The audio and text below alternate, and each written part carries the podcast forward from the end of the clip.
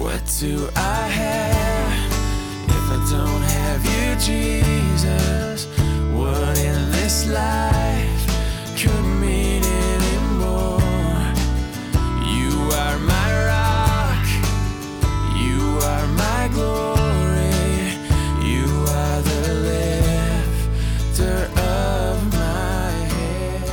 welcome once again. Want to welcome you back to your seats as everybody gets positioned. Love to introduce our guest speaker for this morning. So, you know, Pastor Ross knew in advance, of course, that he would be out, and so he wanted to line up uh, speakers that would just uh, serve the rock well, and he's done that. So, Dr. David, a little bit about him. Um, you, you guys remember Dr. Uh, Don Sunukjian um, that came from Biola, and uh, he's taught here a couple of times. He recommended, highly recommended Dr. David Talley to come and join us, and so he's here this morning. He is the chair of the Old Testament department at Biola down in Southern California, and he's here today with his wonderful wife, Joni, and they were able to use uh, the weekend to get away and have a little time of refreshing and come and refresh us as well. So let's welcome him up here as he blesses us with the word.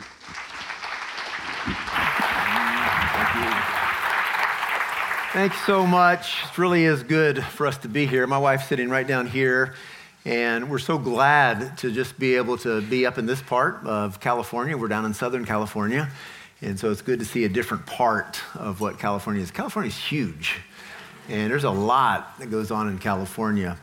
But we've been, we've just experienced your hospitality, and it's been a wonderful few days. We came up here Friday afternoon and we've been able to go to Sonoma Lake and what was the name of that gardens? The gardens at some winery, Fernando, whatever, whatever it is. Beautiful gardens. I'm an, out, I'm an out of towner, so I'm allowed to butcher those things.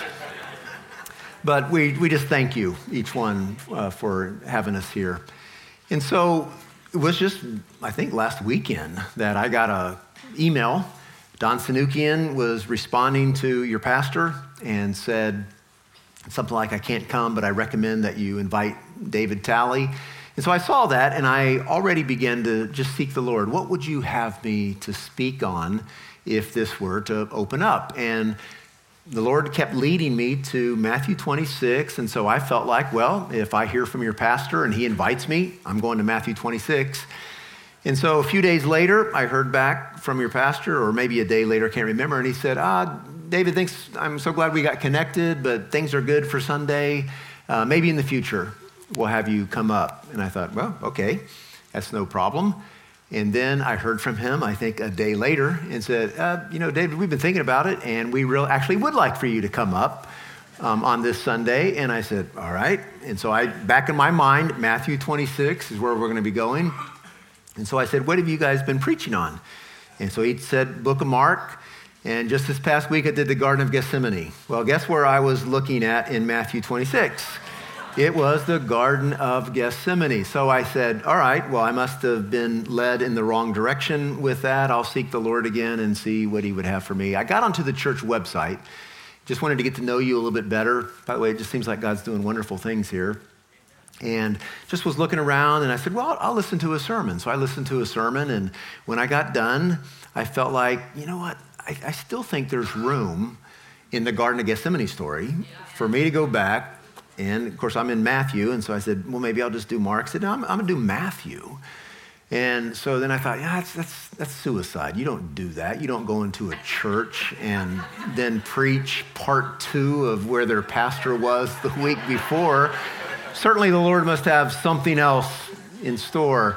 And I kept going to Matthew 26. So finally, I said to your pastor and the other people that were on the email, I feel led to go to Matthew 26, verses 36 to 46. And so if you have your Bibles, if you would open up to Matthew 26, that's where we're going this morning. I don't know why, um, but I believe fully that the Lord has more from this particular part of Jesus' life that he wants to bring into your life today. I, f- I feel that strongly. And so I've called it even Watch and Pray Part Two, because last week's message was Watch and Pray. So this is Part Two. The, the subtitle that I would put on this is Guarding Your Heart by Praying. And I call that the quality of preparation. We, we need to be a people who are prepared to engage the life that God has called us to live. So let me read Matthew 26, and then I want to pray that God would use this time, and then we'll walk our way through this passage. Matthew 26, beginning in verse 36. Then Jesus went with his disciples to a place called Gethsemane, and he said to them, Sit here while I go over there and pray.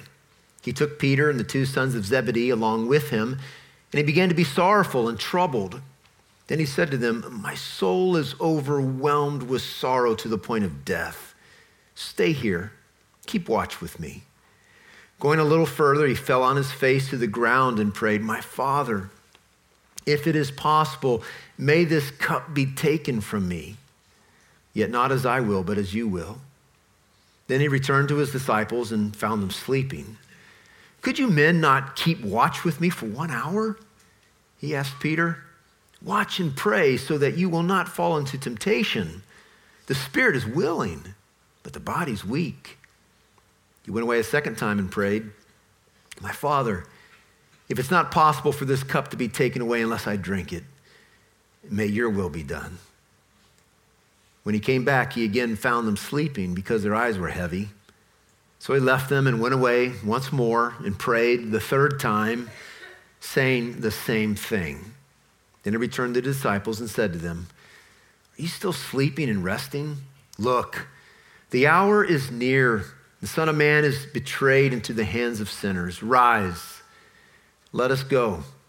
Here comes my betrayer. Let's pray. Lord, you've, you've led us to this moment. And last week was Watch and Pray, and this week's Watch and Pray 2. And Lord, we believe that you have ordained this moment, and you've brought me here to open up Matthew 26, and you seek to feed your people here. So, Lord, by faith, we're going to launch into this passage. Holy Spirit, we pray that you would move in each one of our hearts.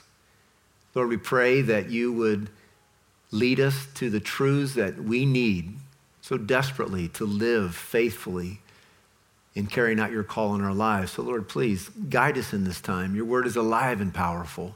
And we pray that you would make it alive and powerful in each of our hearts today.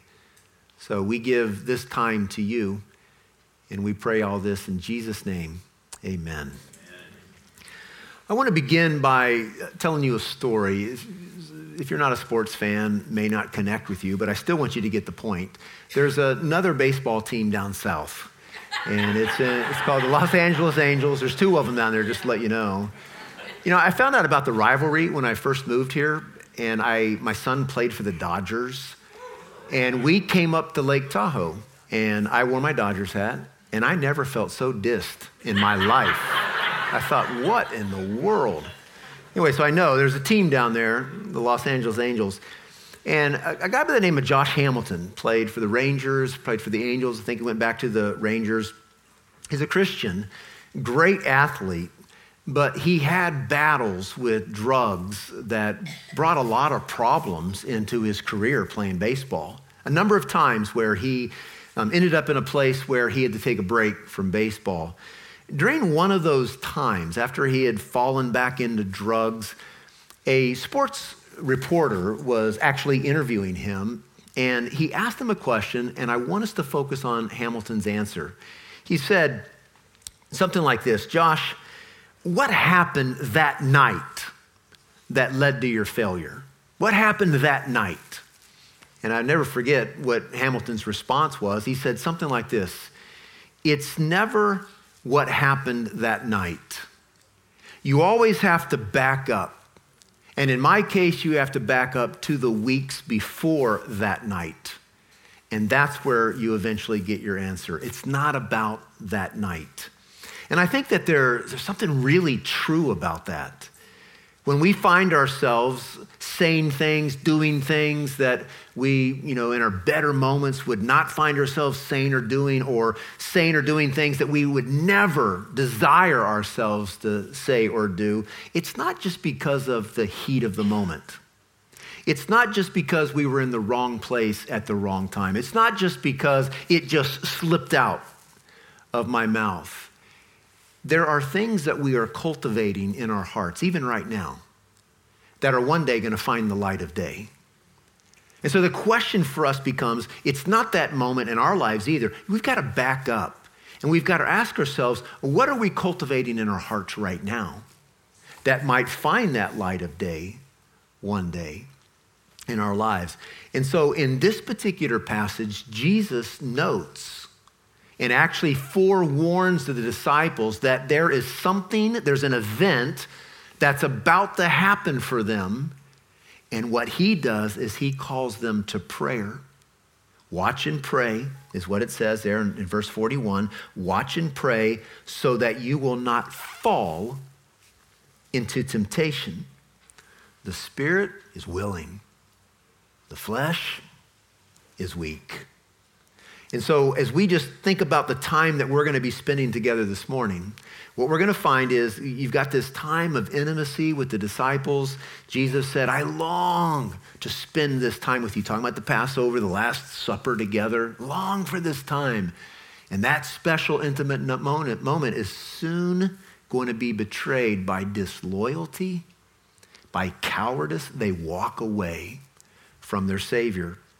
But here's the point that we want to look at as we walk our way through the story prayer is the necessary preparation. And I want to call that in the calm of life. It's the necessary preparation in the calm of life before we engage that storm or the battles of life. And we find with the disciples, because they failed to pray, guarding their hearts, they didn't cultivate in, them, in their lives a dependency on the, on the Father. Because they failed to do that, they failed in being faithful too. So if we back the story up, we're going to ask ourselves the question what could have been the outcome had they cultivated that heart of prayer in their life? And so in this passage, I hope that we will bring that out. There's going to be three movements, three points that I want to make today. And so, what we're going to, if you just think about it simply, what we're going to do is we're going to look at the events preceding the Garden of Gethsemane, and then actually what happens in the Garden of Gethsemane and then what happens after the Garden of Gethsemane. So we want to begin back here. What precedes it? And here's the point. If we were to put a point on this, it's the vulnerability of the disciples. In verses 20 to 35, we see the vulnerability of the disciples. So these are the events leading up to the Garden of Gethsemane where Jesus is going to call them to prayer. So what happens in these verses is Jesus is making it very clear to the disciples you are all, every one of you, vulnerable to fall. Every one of you are vulnerable to walk away. You're vulnerable to get off the course of God's will for your life, you are vulnerable for all of these things. And he makes three predictions very clearly in verses 20 to 25. And I think your pastor went through all of this last week. In verses 20 to 25, it's when Jesus says, as the 12 are sitting there in this intimate moment, one of you is going to betray me. One of you is going to betray me. And then Jesus follows that up with verses 31 and 32. When you get over to those verses, he makes it very clear that they're going to they're going to fall away from him. All, all the disciples are eventually going to fall away. And he quotes this verse I will strike the shepherd, the shepherd of the flock will be scattered. Okay, they're all going to fall away. And then he makes a third prediction.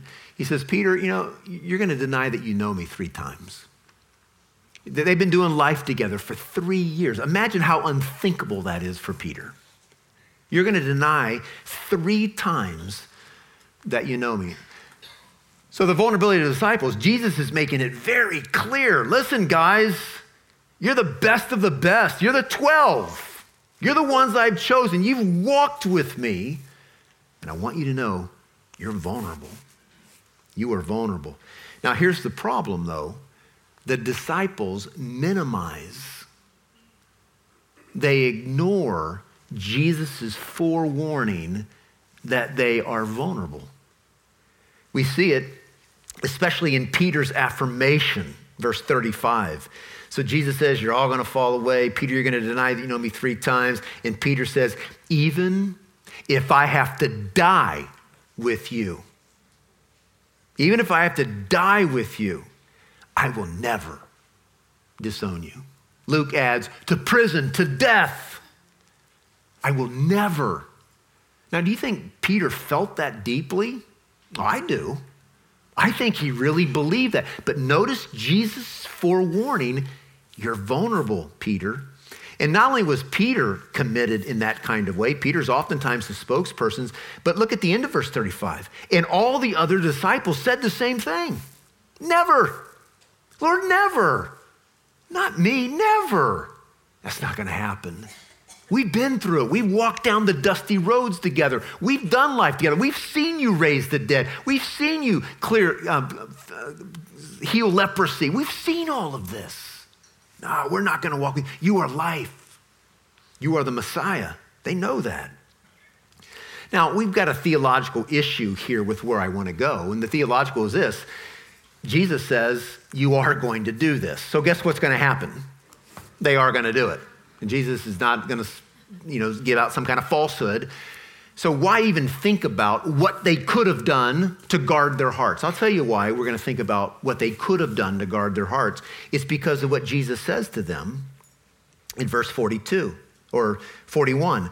Watch and pray so that you might not enter temptation. So I want us to put aside for a moment that Jesus said they are going to do it, therefore they will.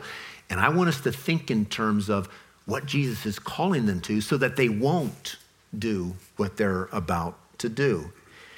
So, as we think about this, this is what I want us to really focus in on. Now, before we do that with them, I want us to step back and think about our own lives for just a moment. What, what do we see so far? Jesus says, You're all vulnerable. You're all vulnerable. I want you to watch out. So, let's step back. Jesus would want to say that to us today, too. And maybe we're like Peter. Maybe we're like the disciples. Never would I disown the Lord. Never would I allow my heart to go in that direction. Or maybe we hear of someone else's sin out there. Never would I do that. That's not me. I'm not going to do that. We all need to recognize our own vulnerability as well. There's nothing that is beyond you. There's no word being spoken that's beyond you, or action being committed that's beyond you. We are all vulnerable to walking away from the Lord, and it's not going to be the heat of the moment or being in the wrong place at the wrong time. We're vulnerable. We're either cultivating sins or we're praying against sins. We're either engaging the battle or we're giving into it. But no one is neutral.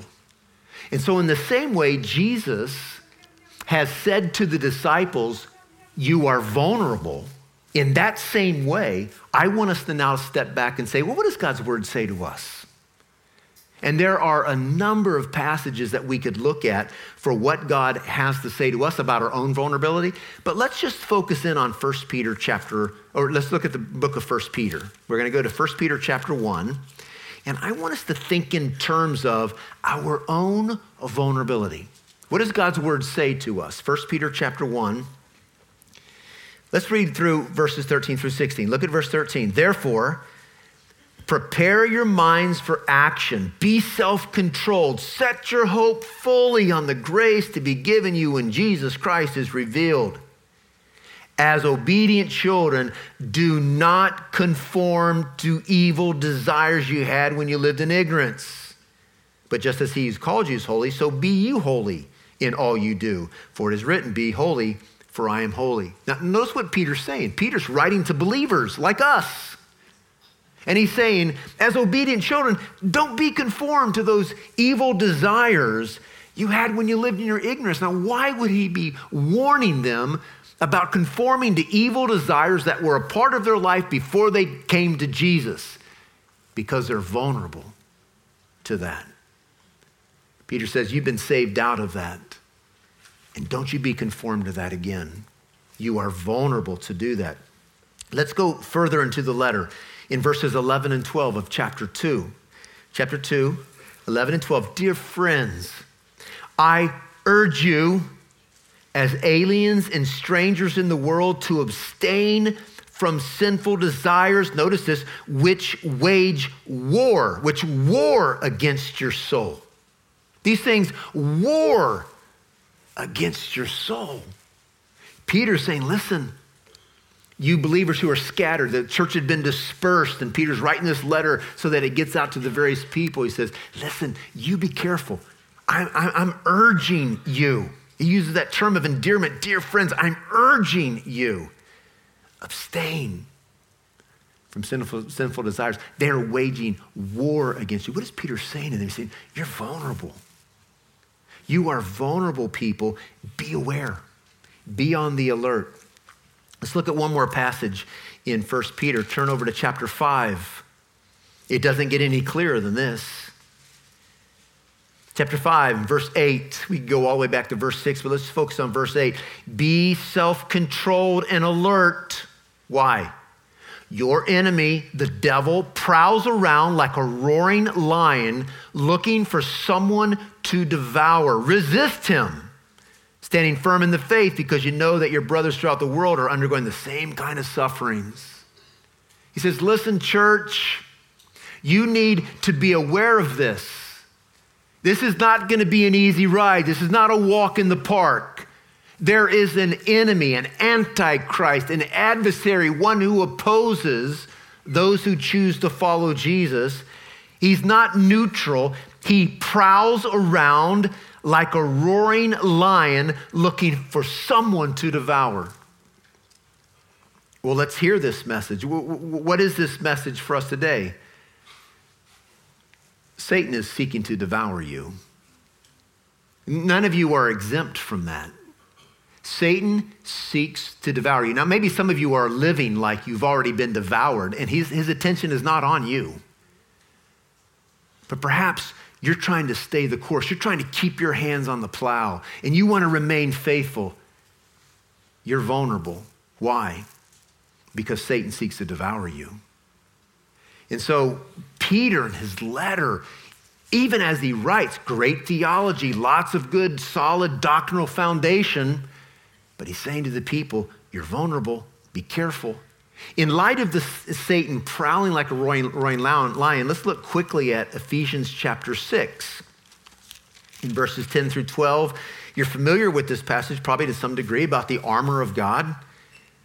But Paul really drives this home to the church at Ephesus, where he says to the people there, church of Ephesus, finally be strong in the Lord and in his mighty power. Put on the full armor of God. Why?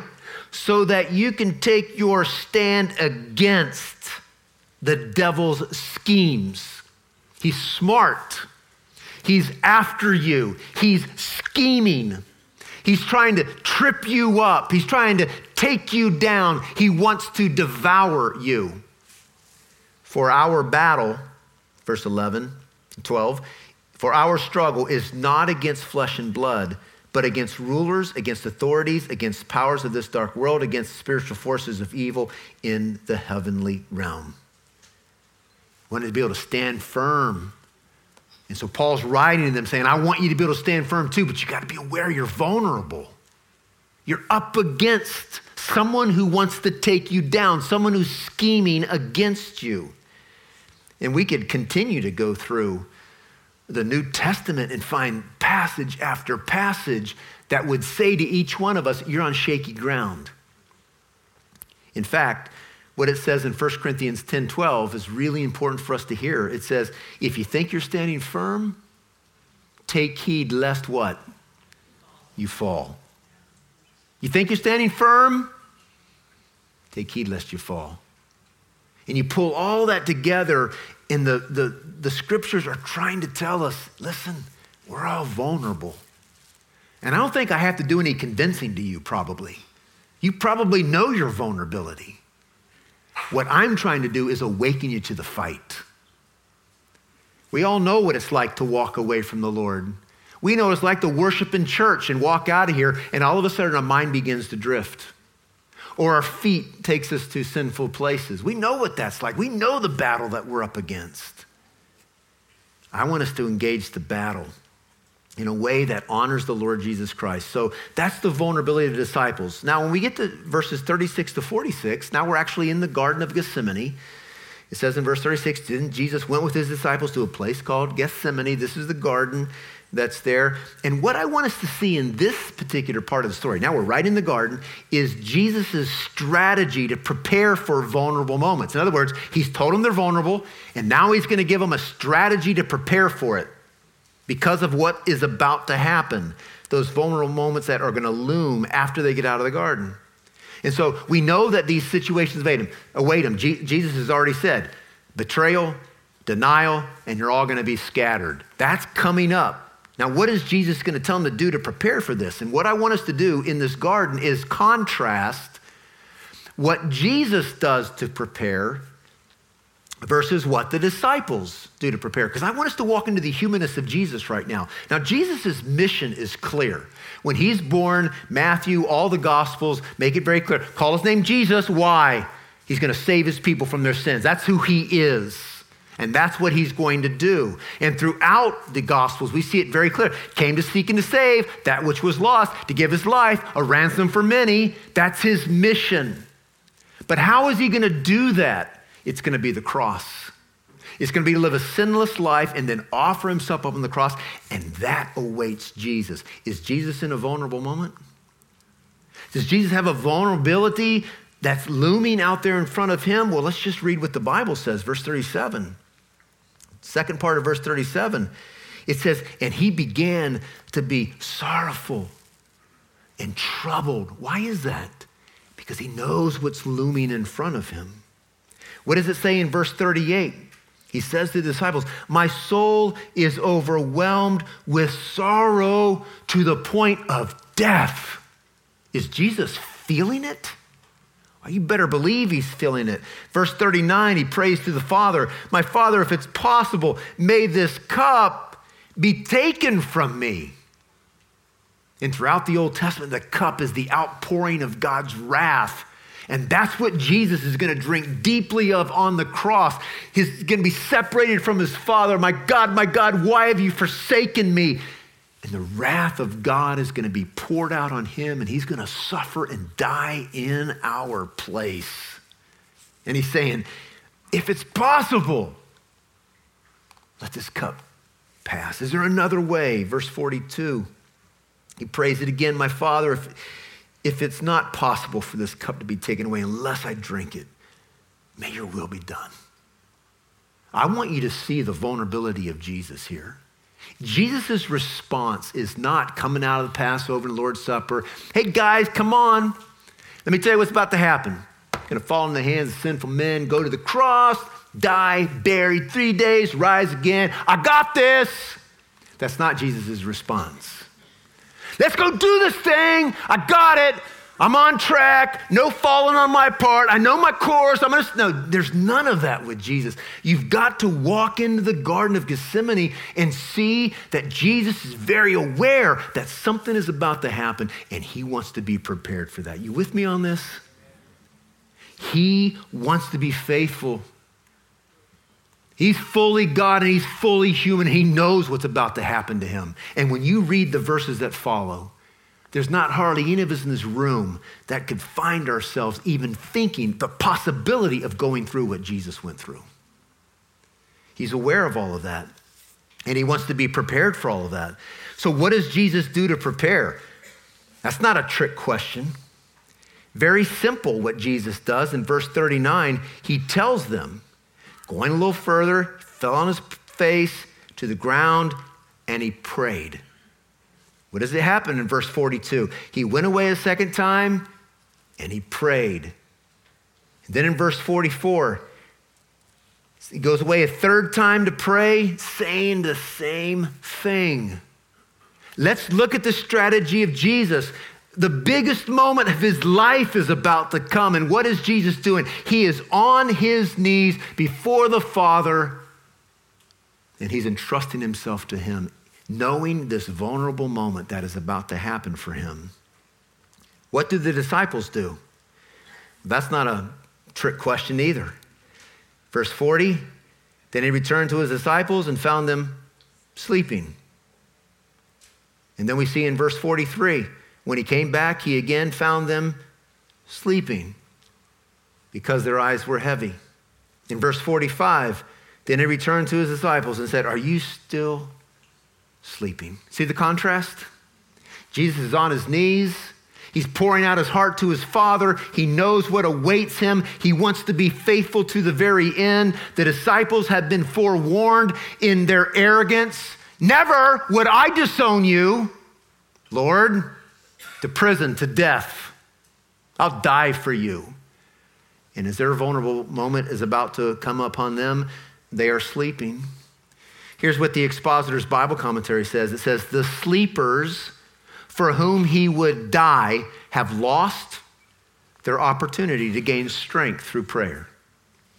By contrast, Jesus has prayed in agony, but now rises with poise and advances to meet his betrayer. So, devil's out there, he's prowling. The devil's out there, he's scheming. And when we rise and face him, what is the condition of our heart in that moment?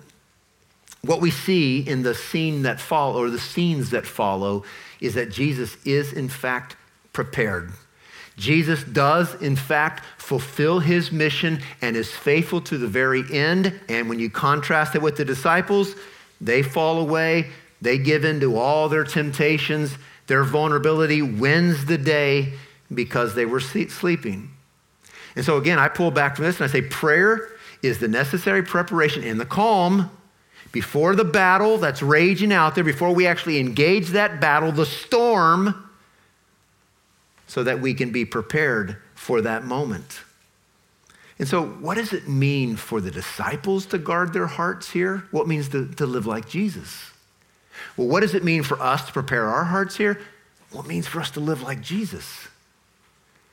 My dad passed away in January, and my dad served in Vietnam back in, I think, 66, 67. And he had a journal. We all knew about the journal, and he never would give us the journal so that we could read it. And when I was back looking through his things, I saw the journal.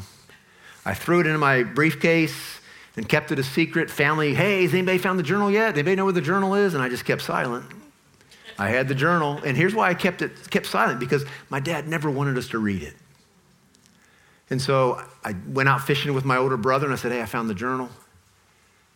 And I said, "What do you think we should do? Should we read it? Should we burn it? Do we honor my dad's wishes? What do we do?" And he says, "I say we read it." And so he's the older brother, so we decided to go older, young, uh, older, middle, and then younger. I'm the middle child, so it's been recently given to me. And let me tell you why we chose to read it. Is because Vietnam took something from my dad. And we wanted to learn what that was. We wanted to walk into that life that he experienced there for a year. More than anything, my mom lost something from Vietnam. War is hard. Those of you who have served our country, thank you so much uh, for doing that. But I began to work my way through the journal, and I want to bring out just one aspect of it. I mean, my dad's going to be gone for a year, wife and three boys. And so, as he begins to, to work through some of the daily life of Vietnam, I can see popping up on a regular occasion the way guys are numbing the pain of war. Two things that they often did alcohol, drugs, and prostitutes all to numb the pain of war. And my dad's watching all this going around, and, and you can see the agony in his heart of just, just the, the, the struggles that he was having, wanting to numb his own pain as well. And over and over, I see my dad writing this I need to pray. I need to find time for prayer. And repeatedly, he's going back to prayer. Why? Because my dad understands his vulnerabilities.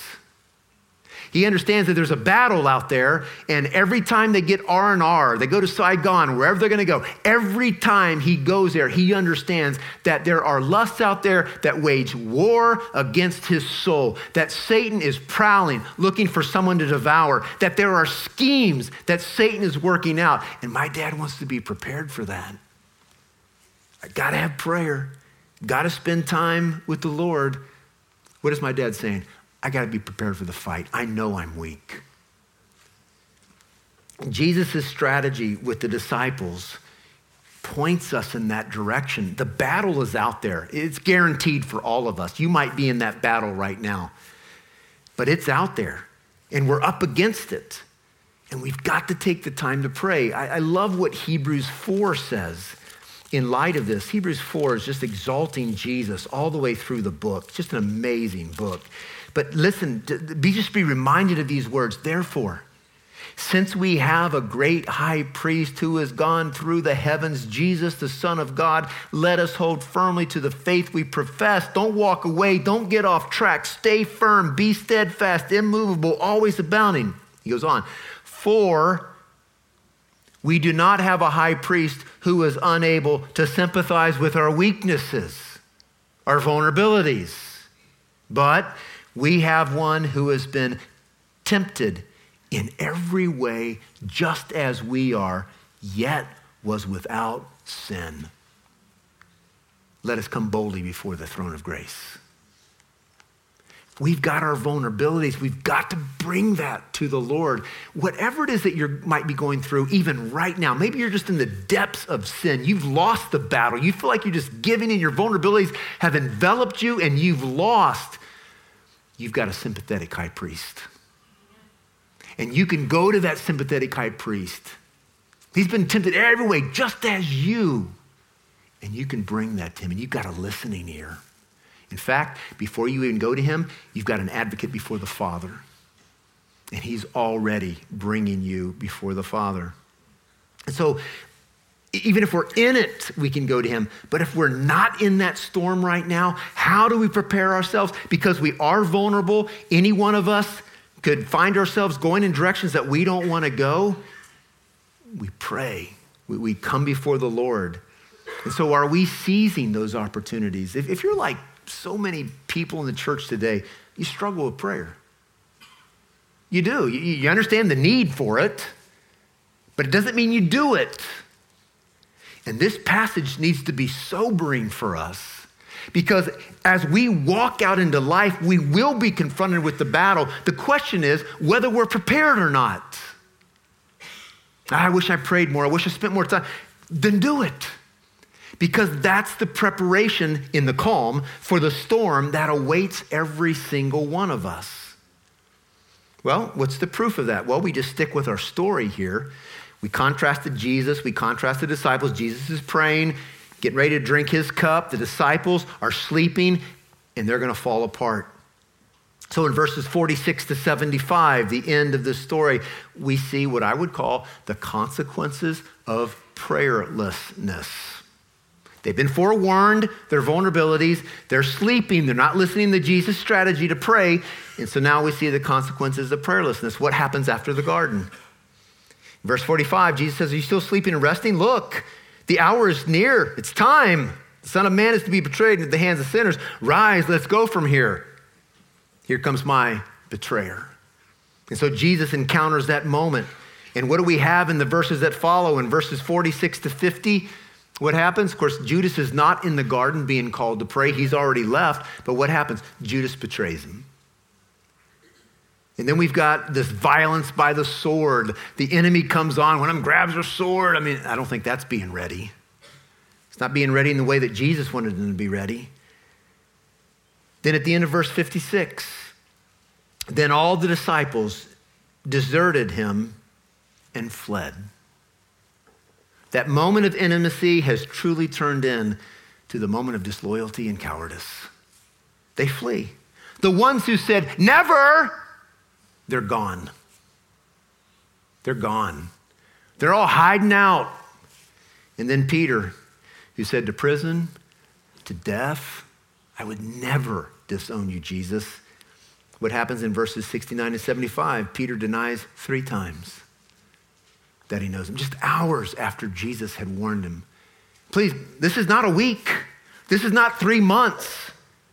This is within hours of Jesus warning him about this.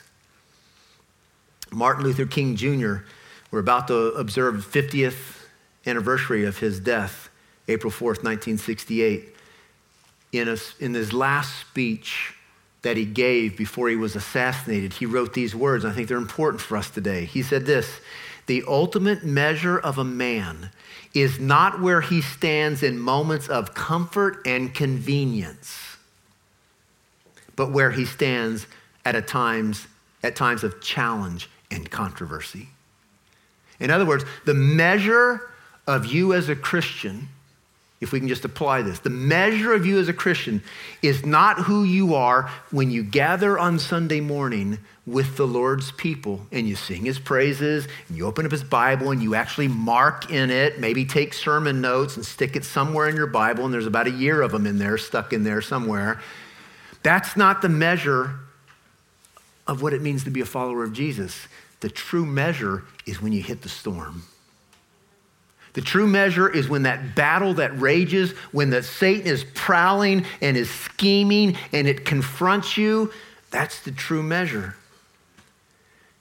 And that's what Josh Hamilton was trying to say. You can't boil it down to that night, that moment, the storm. You've got to back it up. Because backing it up is what defines what kind of person you're going to be in that storm. And so Jesus is saying to the disciples listen, you're vulnerable.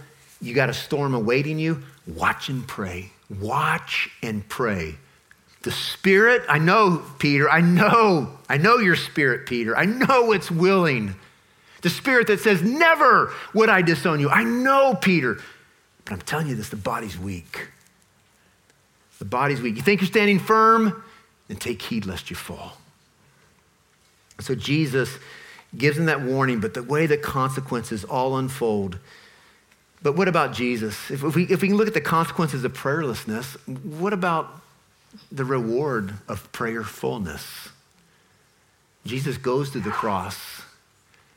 He takes all the beatings, the scourgings, the mockings, and he gladly goes to the cross and bears the weight of our sin. God's wrath poured out on him so that we could know life. And so Jesus continues down the path that God had called him to live. And so, in one sense, it just might seem to all their cowardice and disloyalty might seem to ruin the story. But in another sense, can we look at it this way? That's actually what gives the story meaning. Because why did Jesus die? Because of our disloyalty, because of our cowardice, because of vulnerabilities that we actually allow to become sins in our lives or temptations that we actually cave into and walk down that path. Because we, who can say, Oh, I want to follow you, Lord, can easily walk away from Him. That's why Jesus died, so that we might have life. But as we focus in on this story for a second week, I want us to just think about for a minute how, how could have the story turned out? Let's put again, again, let's put it aside that Jesus told them they were going to do these things. Let's pay close attention to his, his uh, strategy. Watch and pray that you may not fall into temptation. Spirit's willing, body's weak what would have happened if they would have yielded themselves in the way that Jesus did? But we've got to apply that to our lives. What lies ahead for us? We, read through 1 Peter. You got the whole Bible that really lays this out for us. The storms are out there. Satan wants to do his work. He's prowling. He's trying to devour. He wants to take someone down. He's scheming right now. Every one of us have vulnerabilities. We've been saved out of something, but if we're not careful, we can be lured back into it. Idols that have been crushed in our lives can once again be brought to life by cultivating words or thoughts or desires in our hearts. All those things can happen. Some of you might even be steeped in it now. But that battle is there, and Jesus says there is a way that you can prepare for it. Watch and pray. Why? That you may not fall into temptation. Want to fall in temptation? Then don't pray. Don't want to fall in temptation? Then pray. We can just reduce it down to that. Why? Because you may think you want to stand firm, but your body is weak.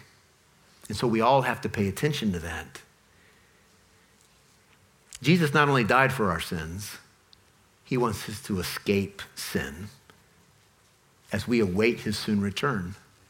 And so, following up 1 Corinthians 10 12, where it says, If any of you think you're standing firm, you be careful lest you fall.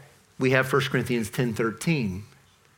And there's no temptation but such as is common to man, even our sympathetic high priest.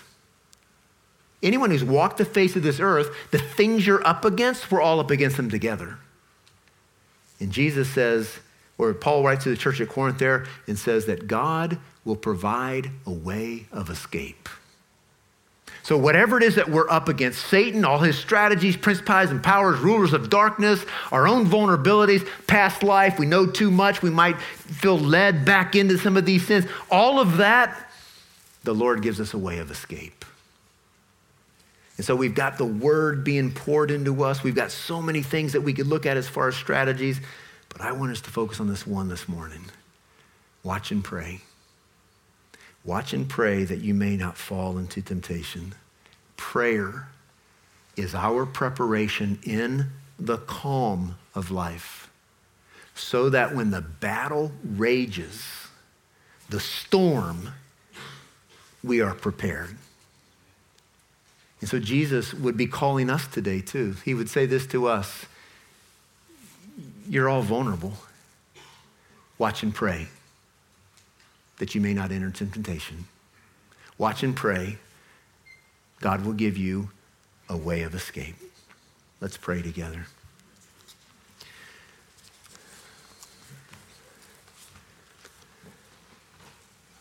Lord, we, we ask that you would meet us in a special way this morning.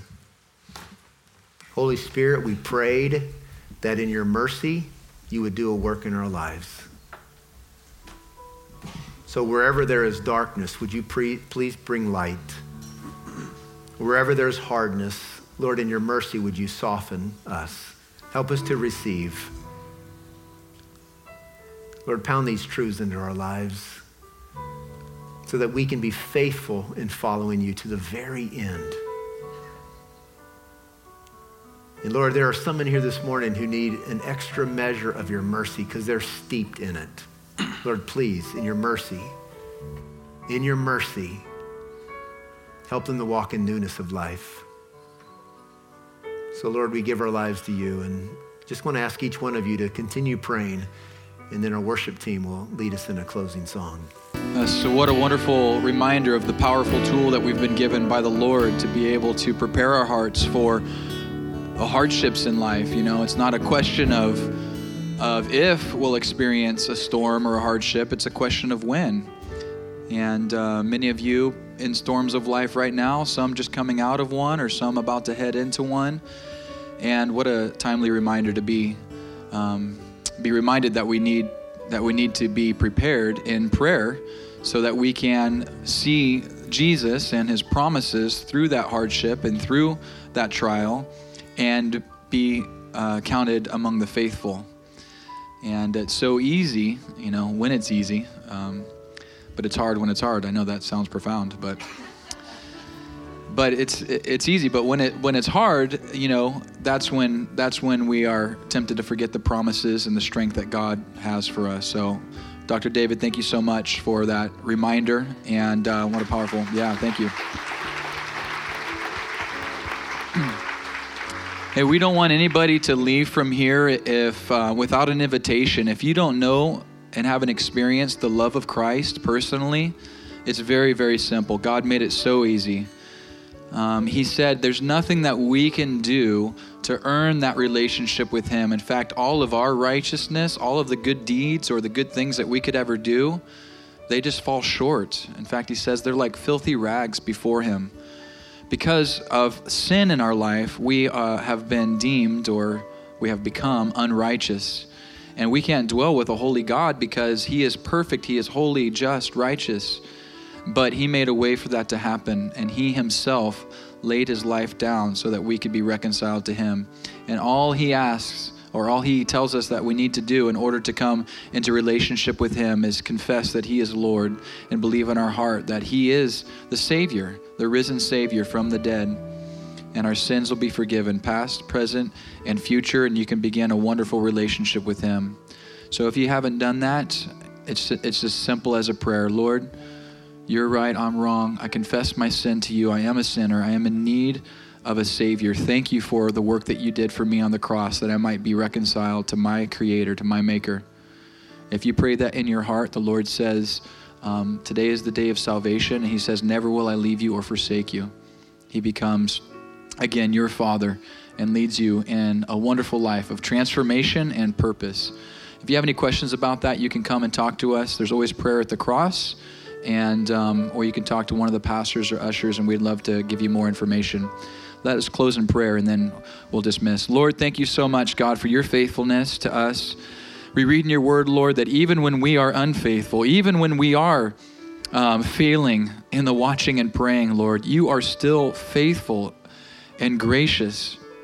And even those disciples who fled because they had not prepared their hearts, they had not um, set up a guard for their hearts through prayer and through anticipation.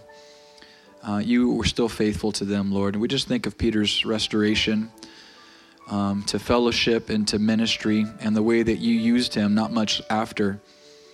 Um, he failed not only in his test to watch and pray, but also in his test to not be ashamed of you. Um, you raised him up and you restored him. And thank you, Lord, for restoring us when we do fall short. Lord, we don't want to learn the hard way. We want, we want to learn through the examples in your word. So help us to apply what we hear to our hearts and walk in wisdom so that when those trials come, when they do come, uh, we'll be prepared, Lord. And we'll be able to bear witness to your faithfulness and glory, not only in our own hearts as a result of having been prepared, but to the lives of those that are looking in and wondering, wow, how could you how could you withstand? How could you stand in this trial? And we can say it's all about Jesus. So thank you, Lord, for giving us that that tool and that resource of prayer to come to you. We pray, Lord, that you would help us to be mindful of that as we go out, watching and praying, Lord, praying for one another, praying for our families and for um, the church family and the team that's in Israel. Help us to remember, Lord, uh, so that we can always be mindful of that. We give you thanks and uh, just pray that you would uh, go before us now. In Jesus' name, amen. You have been listening to the Rock Podcast. Our regular services are held on Wednesday nights at 6:30 and Sunday mornings at 8:30 and 10:30 a.m. in Santa Rosa, California. If you would like to learn more, please visit our website at cctherock.org.